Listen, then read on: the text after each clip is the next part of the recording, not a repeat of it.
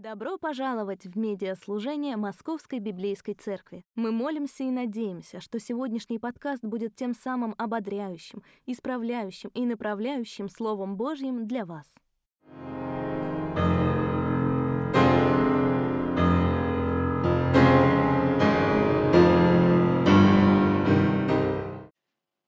Приветствую вас с любовью Господа нашего Иисуса Христа. Мы удивительно целеустремленные люди. Мы люди, которые на самом деле способны достигать очень больших вещей в жизни, невероятных вещей в жизни. Простой пример. Когда вы задумаетесь о вашей школьной программе, то вы вдруг обнаружите, что начиная где-то с, начиная с седьмого класса в школьной программе появляется алгебра. В десятом и одиннадцатом классе Э, в школе изучают не просто, не просто алгебру, а изучают основы математического анализа. В 11 классе появляется интегрирование. То есть уже к 11 классу дети изучают, дети, по сути, изучают, изучают математический анализ. Более того, если мы посмотрим с вами на программу по литературе, то то, что ожидается от нас в чтении в школе, чтение Достоевского, чтение Чехова, чтение Тургенева, простой пример – Просто подумайте о том, что в школьной программе ожидается, что мы прочитаем к окончанию школы не только Достоевского «Преступление и наказание», что мы прочитаем «Войну и мир». Для многих людей, нам, нам кажется это естественным. Чтение Булгакова, Мастера Маргариты, да, нам кажется это естественным, потому что, ну, как бы действительно это, это школьная программа, действительно это, это то, что, то, что мы изучаем. Но это не так. Для подавляющего большинства людей в мире прочитать «Войну и мир» Толстого – это свершение на уровне магистратуры.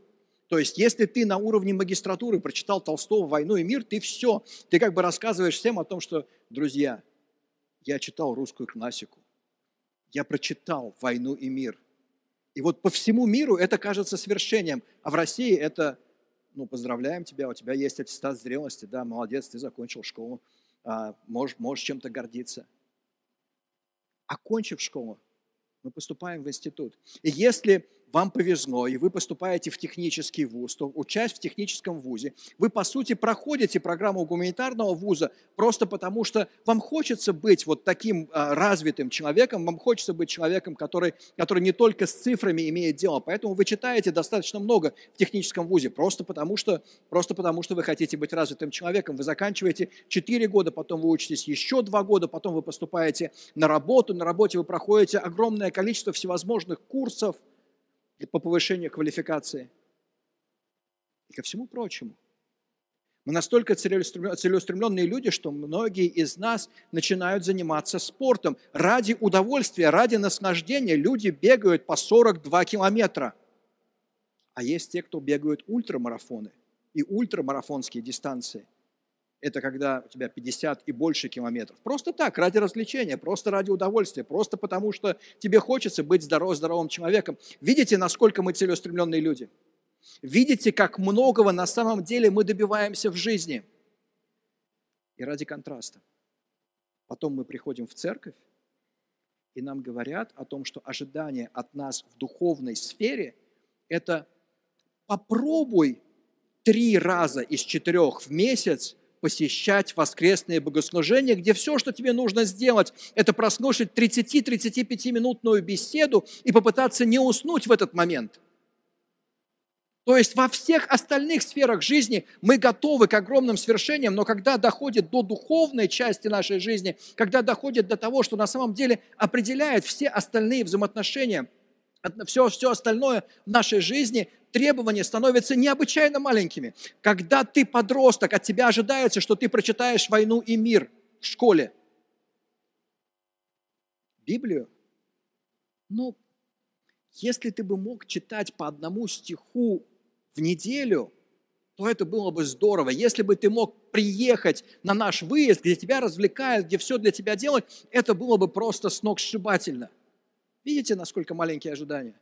Сейчас в школьной программе сейчас в школьной программе официально, я не знаю, правда, правда это или нет, в том смысле, исполняется это или нет, но в шестом классе считается, что ученики должны знать сейчас основные истории Ветхого Завета, а летом перед седьмым классом они должны прочитать Новый Завет, потому что в седьмом классе они проходят Новый Завет. Школа ожидает, что ты прочитаешь Новый Завет, но приходя в церковь, может быть, один стих в неделю, может быть, поедешь на, на зимний выезд, может быть. Видите, какие разные ожидания?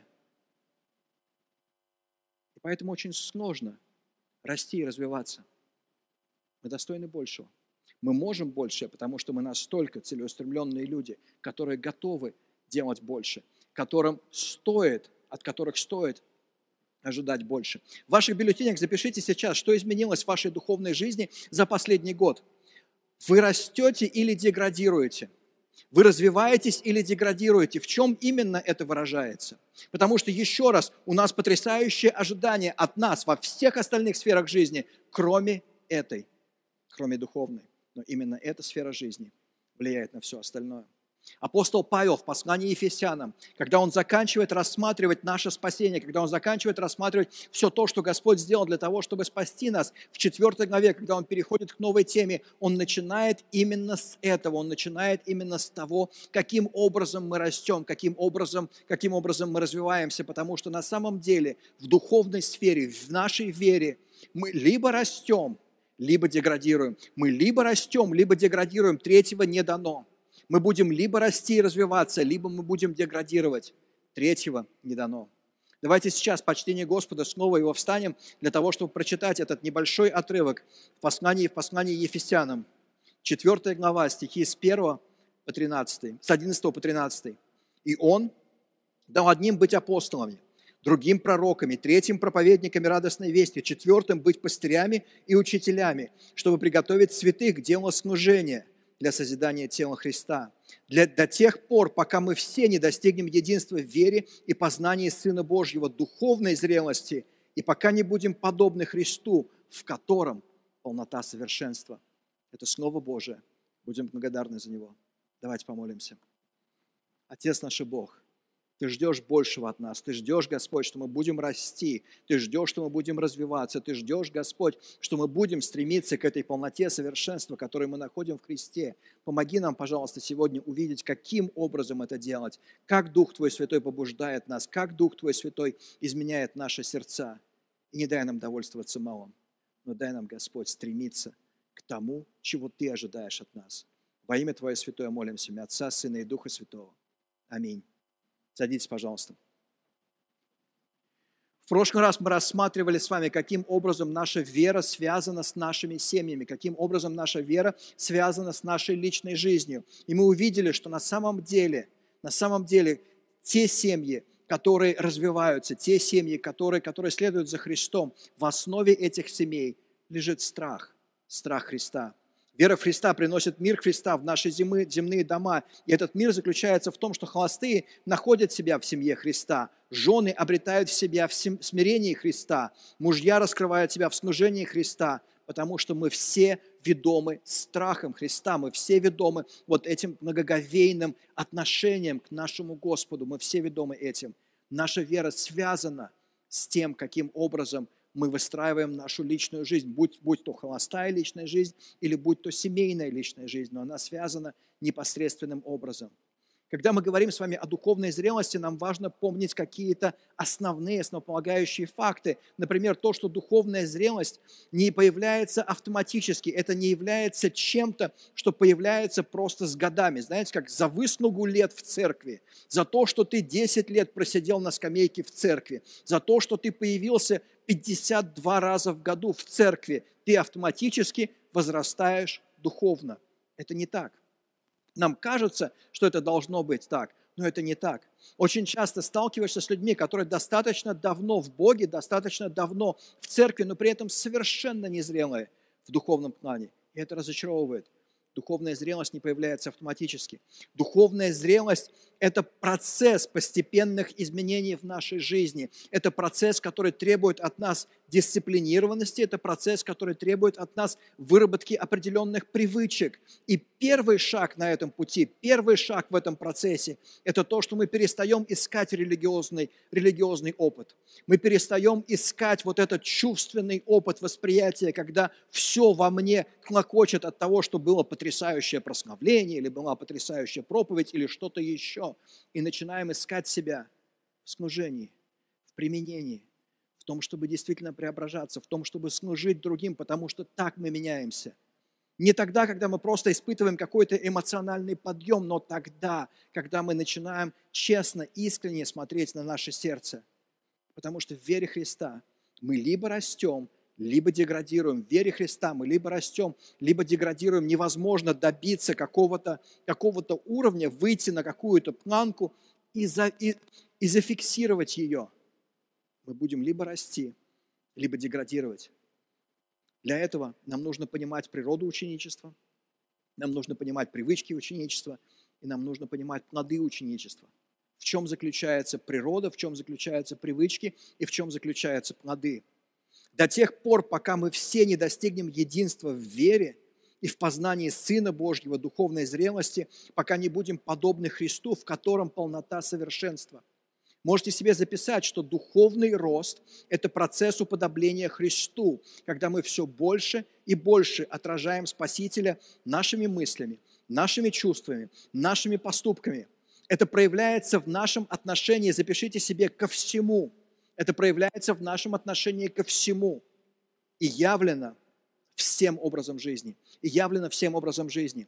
Раз за разом, когда апостол Павел говорит о духовной зрелости, он все время возвращается ко Христу. Он все время возвращается к тому, что мы призваны отражать Христа, что мы призваны отражать Его поступки, что мы призваны отражать Его мысли, что мы призваны вот к этому совершенству. Вот в чем природа духовной зрелости. Очень важно вот поня- понять это.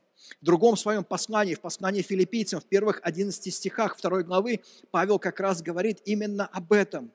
Он пишет, если союз со Христом дает вам ободрение, если если Его любовь утешает вас, если вы находитесь в общении с Духом и имеете милосердие и чувство сострадания.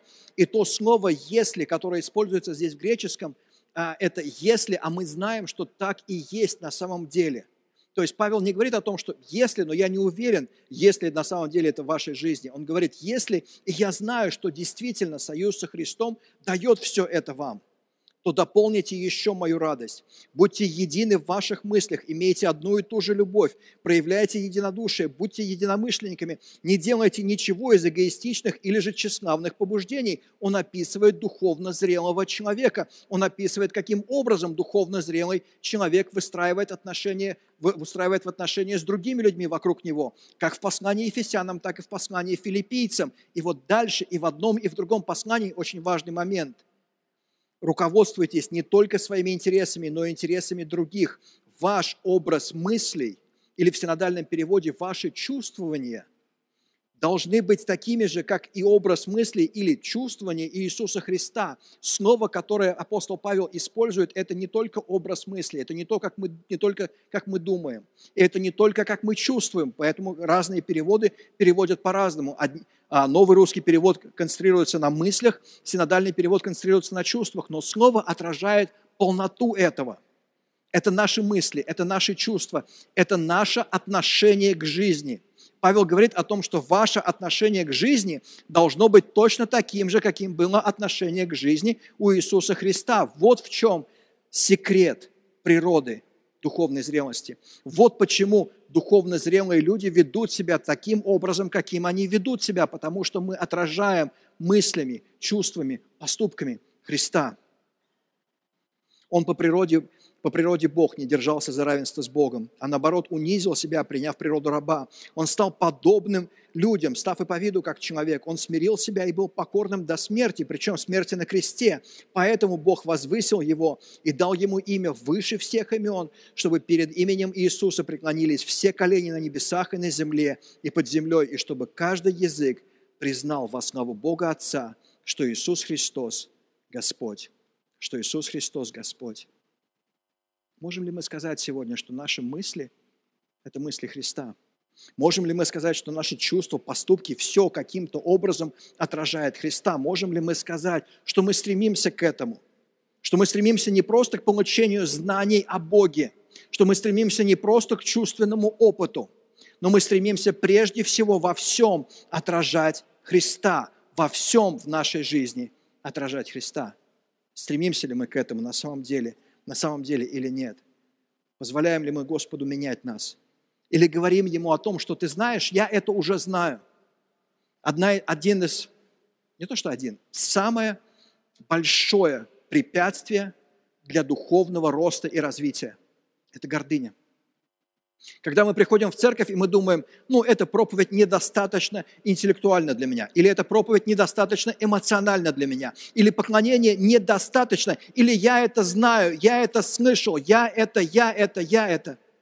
Я на первом месте. И мы не будем расти тогда. Как Киса Воробьянинов, да, который должен возле, возле провала просить милостыню, и он повторяет фразы на немецком, на французском, да, вот эти знаменитые фразы о том, что я не ел три дня, и он пропускает, он говорит, ну это я знаю, вот точно так же мы, ну это я знаю, в этом я уже разбираюсь, здесь меня не удивить, это я уже слышал. По большому счету, если вы в церкви больше пяти лет, скорее всего, в любой момент, в любой ситуации вы можете сказать, ну это я уже слышал и не почувствовать, и не услышать, как Дух Святой стучится в наше сердце именно в этот момент, обличая нас, ободряя нас, изменяя нас, преображая нас. Мы можем больше. Мы способны на большее. Мы способны на большее, способны на то, чтобы действительно, действительно изменяться. Эйден Тоузер был одним из самых популярных богословов первой половины 20, 20 века. И это удивительно, потому что Эйден Тоузер обладал даром и характером пророка. Это был человек, который не стеснялся говорить церкви о тех проблемах, которые есть в церкви. И несмотря на это, обычно такие люди не очень популярны, но каким-то образом Тоузер умудрился не только говорить людям, но и быть услышанным людьми. В одной из своих книг он пишет, Бог ищет тех, с кем можно сделать невозможное. Как жаль, что мы планируем лишь то, что можем сделать сами, без участия Бога. Как жаль, что мы планируем то, что мы можем сделать сами, без участия Бога в вере мы будем расти или деградировать. Третьего не дано. В вере мы будем либо расти, либо деградировать. Третьего не дано. И мы способны на большее. Мы способны на то, чтобы прислушиваться к Духу Святому. Мы способны на то, чтобы дисциплинировать себя и изменяться. И он дал одним быть апостолами, другим пророками, третьим проповедниками радостной вести, четвертым быть пастырями и учителями, чтобы приготовить святых к делу служения для созидания тела Христа, чтобы приготовить святых к делу служения для созидания тела Христа. Духовный рост дается применением на практике истин Священного Писания, который помогает выработать устойчивые привычки в жизни – который помогает нам выработать устойчивые привычки, привычки в жизни. В первом послании Тимофею апостол Павел пишет, развивай в себе благочестие. Развивай в себе благочестие – это то, что мы делаем для того, чтобы изменяться в нашей жизни. Это то, как мы тренируемся духовно для того, чтобы изменяться в нашей жизни. Толковый словарь Дали дает следующее определение привычки. Привычка – это поведение, образ действий, поступки, склонность, ставшие для кого-то обычными, устоявшимися, постоянными, вошедшими в обыкновение. Это то, что мы делаем постоянно. Простой бытовой пример. У кого-нибудь была ситуация, когда вы выходите из дома, закрываете дверь на ключ, садитесь в лифт, спускаетесь на первый этаж и на первом этаже думаете, а я закрыл дверь? Было у кого-нибудь такое? Потому что мы закрываем дверь автоматически. Потому что это привычка. Потому что мы даже не думаем о том, что мы делаем. Мы делаем, мы делаем это по привычке. И вот есть пять привычек, которые мы вырабатываем в нашей христианской жизни. Это не просто пять действий, это именно пять постоянных привычек в нашей жизни, которые даются нам автоматически, которые являются чрезвычайно важными для нас. Первое – еженедельное посещение собраний, еженедельное посещение богослужения, еженедельное, четыре из четырех, пять из пяти мы посещаем собрание. Мы приходим, потому что это часть нашей привычки, это то, что является для нас приоритетом, это то, что является более высоким приоритетом, чем спортивные соревнования, чем секции, чем поход в музей, чем что-то еще. Это является для нас приоритетом, это привычка. И мы делаем это каждую неделю. Мы делаем это каждую неделю. Я помню, как в свое время, лет 15 назад, наверное, один мой друг, тогда Московская библейская церковь собиралась в другом месте, богослужения начинались в 9.45 утра. И мы приезжали в 9.45 утра, мы приезжали прям вот вовремя, к началу богослужения. И мой друг сказал мне, говорит, слушай, а почему мы приезжаем вот прям к началу богослужения? Я говорю, а когда мы должны приезжать? Он говорит, ну, надо приезжать хотя бы минут за 15 до, до начала богослужения, в 9.30. И после этого мы начали приезжать в 9.30. Это не была моя инициатива, это была инициатива, инициатива моего друга. Мы приезжали в 9.30, и вот эти лишние 15 минут перед началом богослужения, они ломали парадигму моего мышления. Потому что точно так же, как, как, как любой другой человек, выросший в этой стране, я привык к тому, что крутые люди появляются вовремя или чуть позже. То есть, если что-то начинается в 9.45, то ты не спеша так заходишь в 9.50, ну, потому что ты приехал.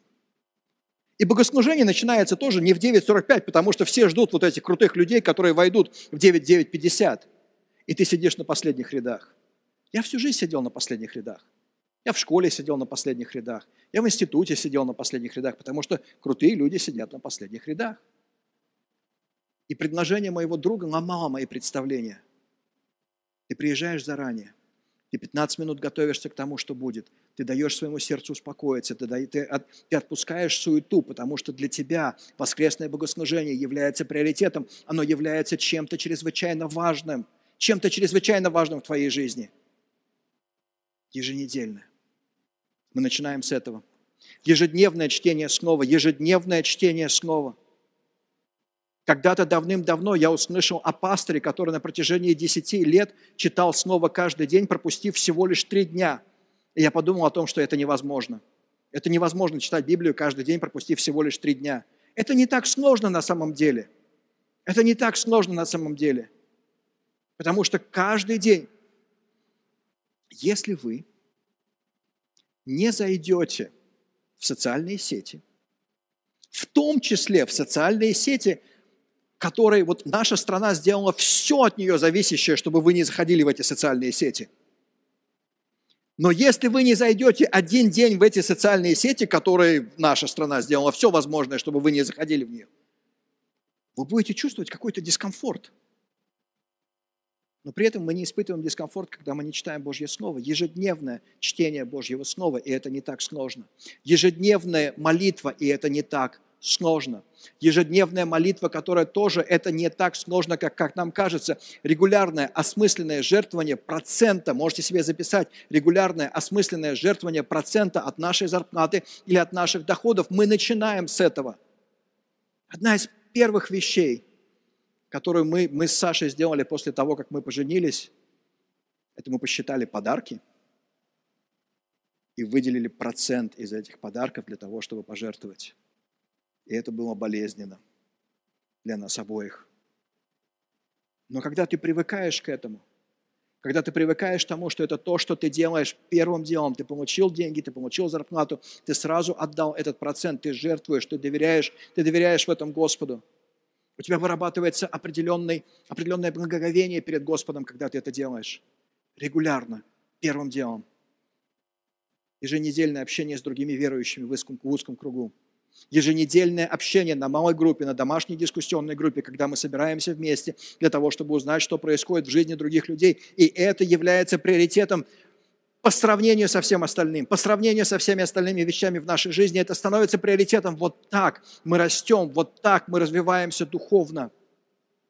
Это не сложно. Это не сложно. Дифференциальные уравнения второго порядка – это сложно. Это не сложно. Я знаю про дифференциальное уравнение второго порядка, что это сложно, потому что я получил два балла, и мне нужно было пересдавать дифференциальное уравнение второго порядка. Я на всю жизнь запомнил, что это сложно. Это не сложно. Это не сложно. И мы люди, которые осваивают высшую математику, мы люди, которые читают «Войну и мир», мы люди, которые читают Достоевского, мы люди, которые делают все это. Мы можем справиться с этим, это не сложно, мы можем выработать эти привычки, это не сложно, но так дается совершенство, так мы растем, так мы развиваемся, так мы изменяемся. В какой момент мы знаем, что у нас появилась привычка. В какой момент мы знаем, что что-то стало нашей привычкой? Тогда, когда мы перестаем задаваться вопросом, как часто мне это нужно делать. Когда мы не спрашиваем, как часто мне нужно появляться на богослужении для того, чтобы это было нормально. Потому что ты понимаешь, всегда, каждую неделю, раз в неделю я прихожу на богослужение. Как часто мне нужно появляться на домашней дискуссионной группе, прежде чем меня из этой группы исключат? Каждую неделю каждую неделю. Как часто мне нужно читать Божье Слово? Раз в неделю норм или нет? Нет, каждый день, потому что это не сложно. И мы можем этого сделать. Мы можем, мы можем это сделать.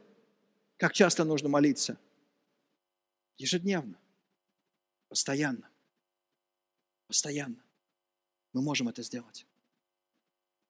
Что-то становится нашей привычкой тогда, когда нам не по себе – Тогда, когда мы испытываем дискомфорт, я не пришел в церковь, я испытываю дискомфорт от того, что я не в церкви. Я не пришел на домашнюю группу, я испытываю дискомфорт от этого. Я не прочитал Божье Слово, я не могу понять, что не так. Но что-то не так в моей жизни. Я не провел с Богом время в молитве. Я понимаю, что что-то не так. Я не пожертвовал деньги. Я понимаю, что что-то не так. Когда мы начинаем испытывать дискомфорт, тогда мы понимаем, что это стало на самом деле привычкой, и это должно быть привычкой в нашей жизни. Вот эти пять вещей должны быть привычкой в нашей жизни. Когда мы испытываем дискомфорт? Когда нам не по себе? Испытываем ли мы дискомфорт тогда, когда нас в воскресенье нет на богослужении? Когда мы не можем быть в церкви? Нам не по себе от этого или нам нормально? Мы испытываем дискомфорт тогда, когда мы не на домашней группе. Мы испытываем дискомфорт тогда, когда мы пропускаем один или два дня в чтении Библии. Тогда, когда мы не молимся. Мы испытываем дискомфорт тогда, когда мы не жертвуем деньги. Если нет, то что-то не так в нашей жизни.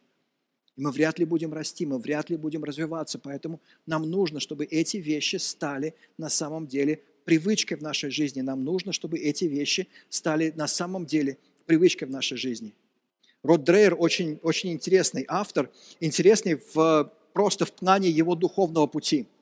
Это человек, который вышел из протестантизма и перешел, живя в Америке, перешел в православие. Ну, то есть уже нестандартный выбор, уже нестандартный человек, который, который из протестантизма умудрился каким-то образом перейти в православие в Америке.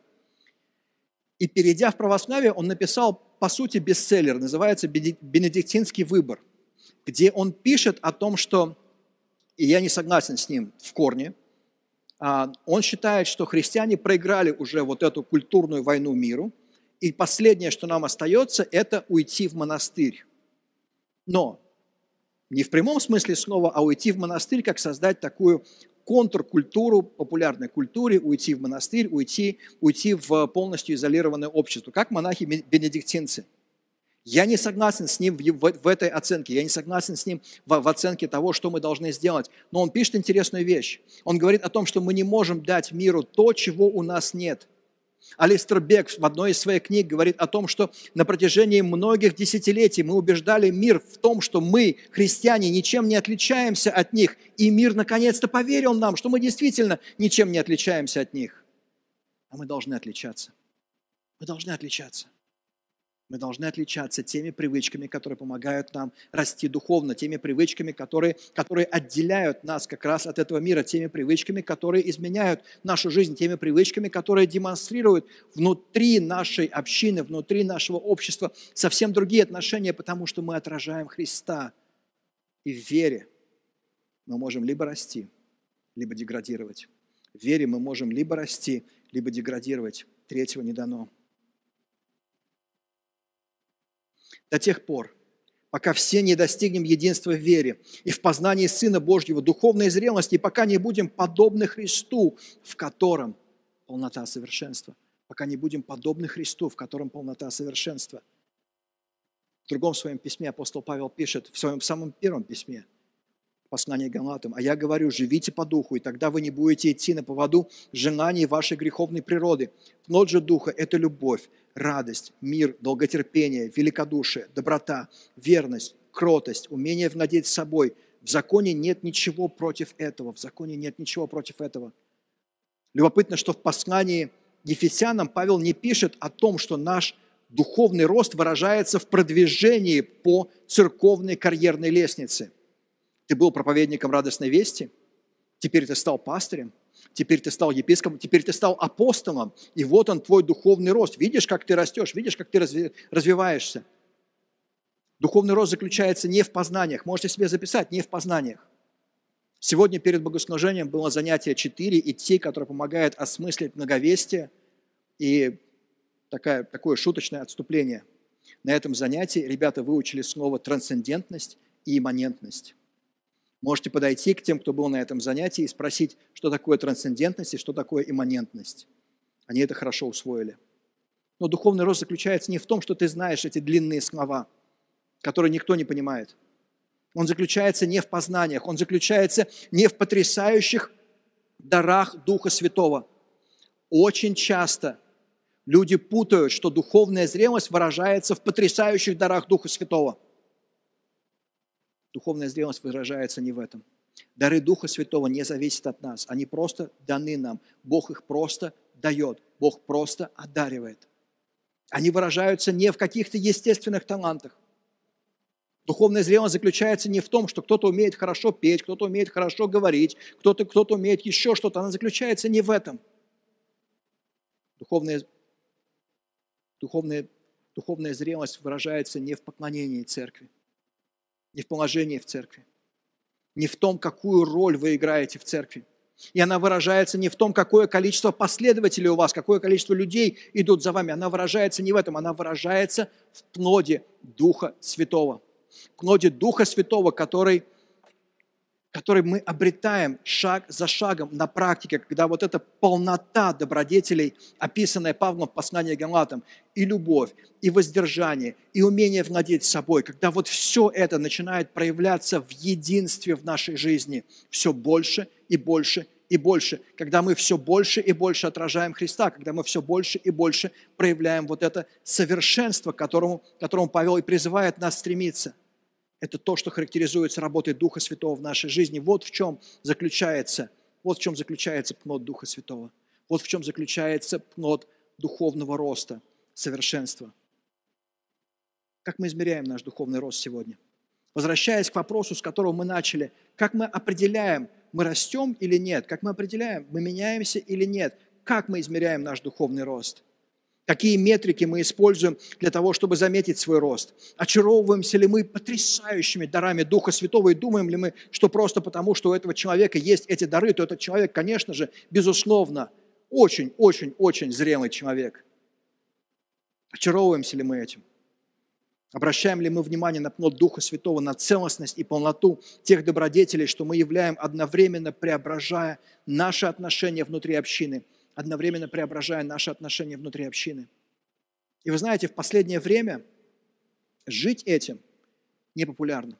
В последнее время люди говорят о том, что ты должен быть, ты должен быть искренним, ты должен быть настоящим, ты должен следовать за своим сердцем. Вот это считается критерием искренности и настоящности. Когда, следуя за своим сердцем, ты просто следуешь за своими эмоциями. И очень часто люди говорят о том, что ты знаешь, я ушел из церкви, я наконец-то сам, я наконец-то верен себе, я наконец-то проявляю мои, мои убеждения, то, кто я есть на самом деле. А все просто потому, что ты хотел с девушкой жить, и все. Это никакие не убеждения, это чувства. Ты ведом эмоциями. Но именно это считается, считается искренностью, именно это считается, считается апогеем. И вот профессор Библейского института в Лос-Анджелесе Эрик Тонес пишет, что жить в соответствии с тем, во что ты веришь, вне зависимости от того, что ты по этому поводу чувствуешь, это не лицемерие. Жить в соответствии с тем, во что ты веришь, жить в соответствии со своими убеждениями, это не лицемерие. Это, это, это, это целостность души. Это не лицемерие, это и есть как раз та самая, та самая целостность души. Очень часто то, чему мы посвящаем себя, мы делаем не просто, не просто ради этой вещи. Мы делаем ради восприятия людей, ради того, как они смотрят на нас. Очень часто мы читаем книги для того, чтобы мы могли сказать о том, что мы читаем книги, о том, что мы такие вот просвещенные люди, чтобы люди смотрели на нас так, как будто мы читаем книги. Мы занимаемся спортом, потому что мы хотим, чтобы люди смотрели на нас как на спортивных людей, как на людей, которые, которые в теме занятий спортом. Мы очень часто выбираем казаться, чем быть на самом деле. Мы предпочитаем казаться, чем быть на самом деле. И нет такой сферы, в которой это было бы сделать легче, чем духовная сфера. В духовной сфере очень легко казаться. Очень легко выглядеть хорошо. Очень легко давать правильные ответы. Тем более, что мы же не переспрашиваем, когда мы слышим правильные ответы. Мы же не уточняем у людей, что именно они имеют в виду, когда мы слышим очередную глубокую христианскую фразу, лишенную какого-либо смысла. Мы просто принимаем ее как то, что человек на самом деле очень духовный, не обращая внимания на жизнь человека. Мы предпочитаем казаться, а не быть. Христос не казался человеком. Христос пришел в этот мир не для того, чтобы выглядеть как мы – он пришел в этот мир, и он испытал этот мир, он испытал несправедливость этого мира, он принял на себя всю полноту того, что означает быть человеком. Он не просто испытал несправедливость этого мира, он знает, что такое искушение, он знает, что такое страдание, он знает, что такое предательство людей, он знает, что такое боль и смерть. Христос стал одним из нас в смерти, чтобы мы теперь, чтобы мы теперь стали похожими на Христа в жизни чтобы мы теперь стали похожими на Христа в жизни. И наш духовный рост, наше преображение начинается именно с этого простого шага, когда мы впервые говорим «нет» нашей гордыне, когда мы говорим о том, что сами мы не сможем справиться, справиться с проблемой нашей жизни, и нам нужен Господь, нам нужен Христос, и мы принимаем Его в тихой молитве покаяния между нами и Богом. И если, оглядываясь назад на свою жизнь, вы не можете вспомнить момент, когда бы вы сделали это – сделать это сейчас. Если, оглядываясь назад на свою жизнь, вы не можете вспомнить момент, когда бы вы приняли таинство святого водного крещения, а не можете вспомнить, потому что вы были младенцем в тот момент, когда кто-то другой крестил вас, помимо вашей воли, если вы не можете вспомнить этот момент, примите таинство святого водного крещения, потому что то, что останавливает нас, это именно гордыня. Гордыня. Смиритесь в крещении, смиритесь в покаянии начните расти, начните развиваться с этого. Потому что Христос стал одним из нас смерти, чтобы мы были похожи на Христа в жизни. И мы настолько целеустремленные люди, что мы можем это сделать. Мы настолько целеустремленные люди, что мы можем это сделать. Очень сложно быть духовно зрелым верующим, не принадлежа по местной церкви, не проявляя свою, свою веру в делах милосердия, не рассказывая окружающим о своей вере, не поклоняя всей своей жизнью ученичеству, духовное становление является образом нашей жизни. Это не какая-то программа, это то, что должно быть привычкой для каждого из нас. Потому что еще раз, мы способны на это.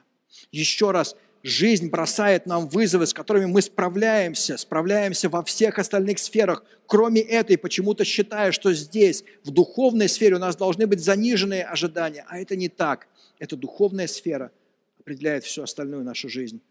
Она влияет на всю нашу жизнь.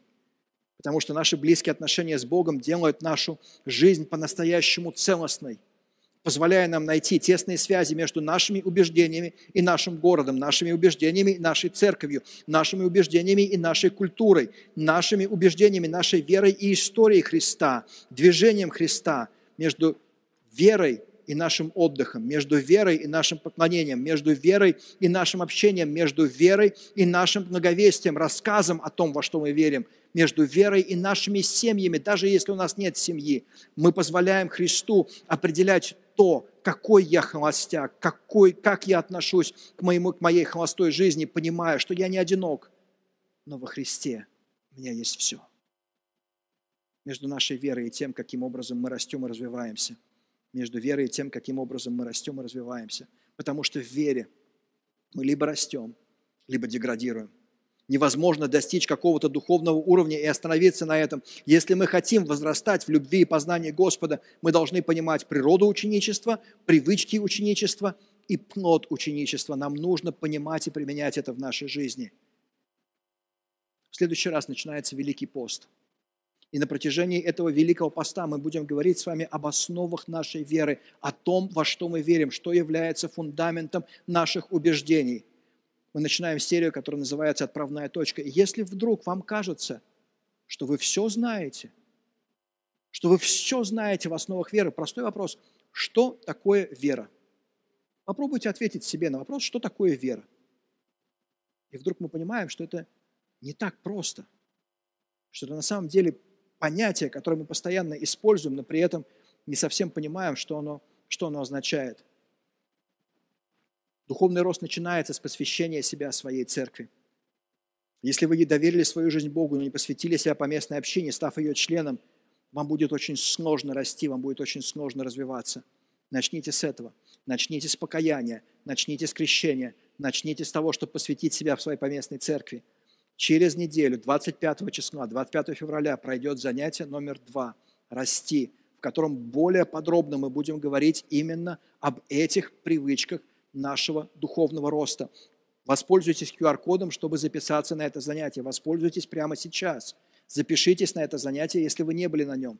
Посетите его для того, чтобы начать вырабатывать эти привычки духов, духовного роста в своей жизни, чтобы они стали неотъемлемой частью вашей жизни. Ничто так не описывает наш образ жизни, как выписка с нашего банковского счета.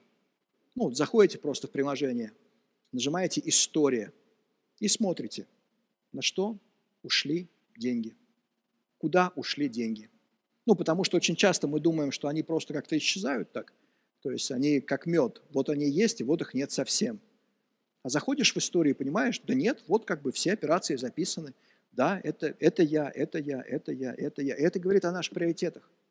И точно так же наше расписание говорит о наших приоритетах. Когда мы заглядываем в наше расписание, и мы видим, на что мы тратим наше время – Говорят ли эти вещи о том, что мы хотим отражать Христа? Говорит ли это о том, что мы хотим отражать Христа или нет?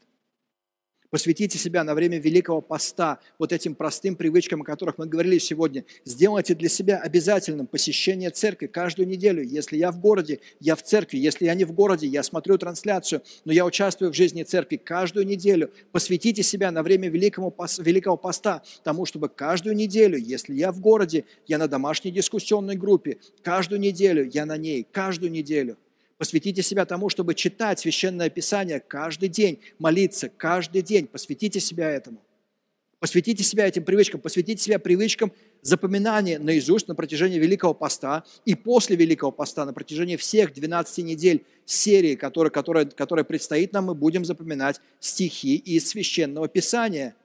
И, о Боже, нет, это не так страшно, как кажется, потому что, опять-таки, в школе вы помните стихотворение, которое вы учили в школе? Вы помните?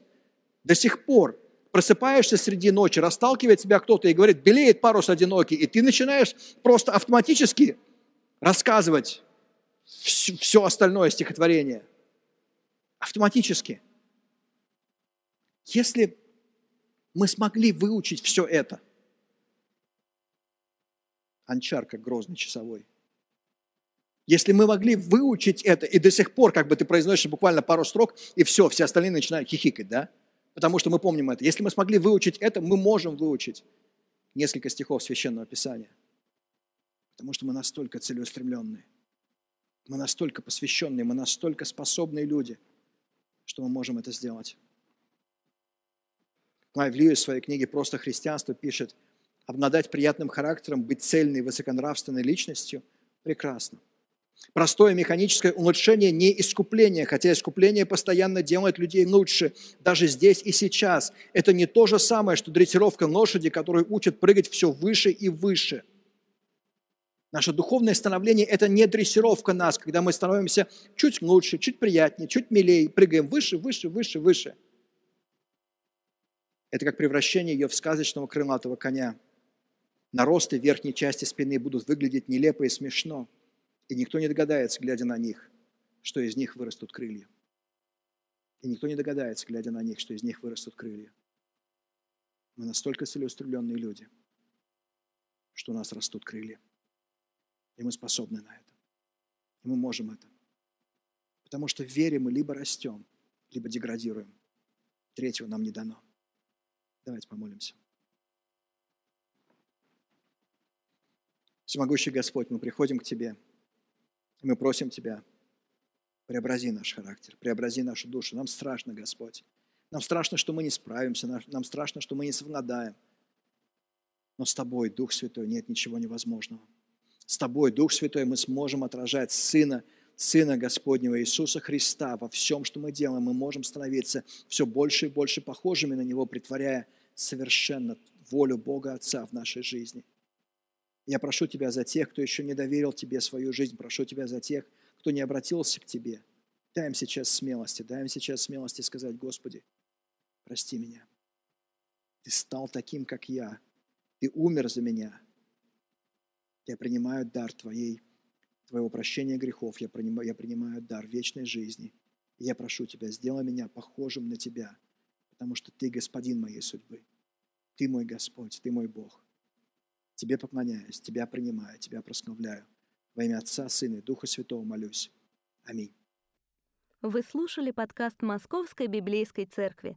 Скачать материалы домашних дискуссионных групп к этой проповеди можно на нашем сайте библейскаяцерковь.рф. Потратьте пару секунд, чтобы оценить этот подкаст, оставив отзыв. Это поможет и другим людям найти Слово Божие, способное преобразить их жизнь.